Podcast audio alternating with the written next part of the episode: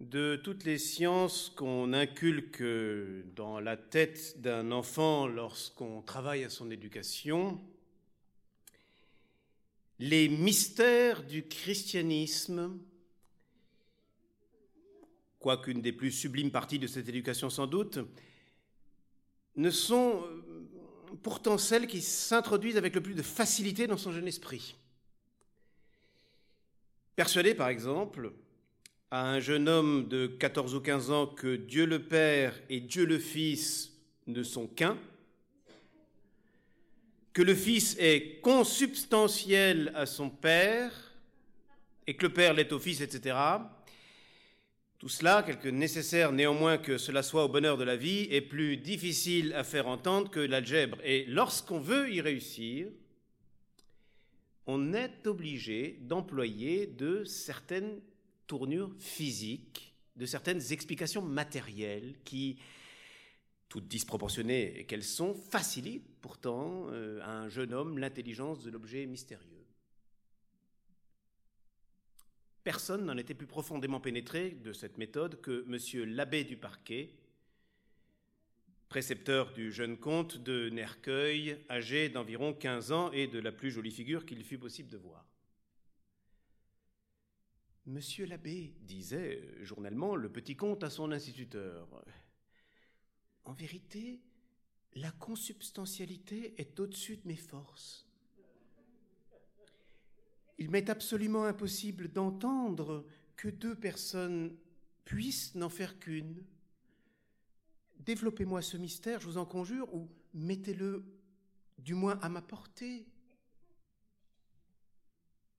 L'honnête abbé, envieux de réussir dans son éducation, content de pouvoir faciliter à son élève tout ce qui pouvait en faire un jour un joli sujet, imagina un moyen assez plaisant d'aplanir les difficultés qui embarrassaient le comte, et ce moyen, pris dans la nature, devait nécessairement réussir.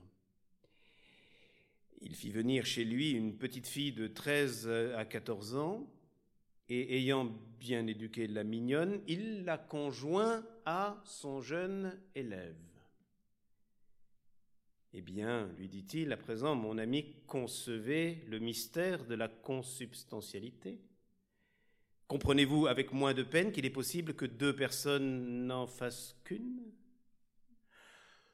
Oh mon Dieu, oui, monsieur l'abbé, dit le charmant énergumène, j'entends tout maintenant avec une facilité surprenante. Je ne m'étonne pas si ce mystère fait, dit-on, toute la joie des personnes célestes, car il est bien doux quand on est deux de s'amuser à ne faire qu'un.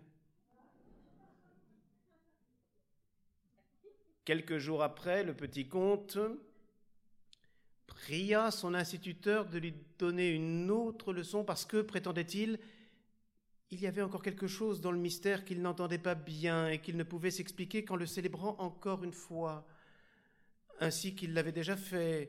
Le complaisant abbé, que cette scène amusait vraisemblablement autant que son élève, fait revenir la petite fille et la leçon se recommence.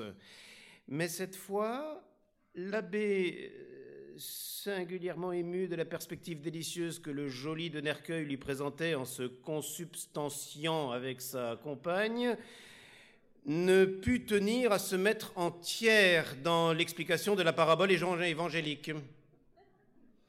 Et les beautés que ses mains doivent parcourir pour cela finissent bientôt par l'enflammer totalement. Il me semble que ça va beaucoup trop vite, dit du parquet en captivant les reins du petit comte. Trop d'élasticité dans les mouvements, d'où il résulte que la conjonction n'étant pas si intime présente moins bien l'image du mystère qu'il s'agit de démontrer ici. Si nous fixions oui, de cette manière, dit le fripon, en rendant à son écolier ce que celui-ci prête à la jeune fille. Ah mon Dieu, aïe que vous me faites mal, monsieur l'abbé, dit le jeune enfant, mais cette cérémonie me paraît inutile. Que m'apprend-elle de plus au sujet du mystère? Ventre bleu, dit l'abbé en balbutiant de plaisir. Ne vois-tu pas bien, mon cher ami, que je t'apprends tout à la fois? C'est la Trinité, mon enfant! C'est la Trinité qu'aujourd'hui je t'explique! Encore cinq ou six leçons pareilles et tu seras docteur en Sorbonne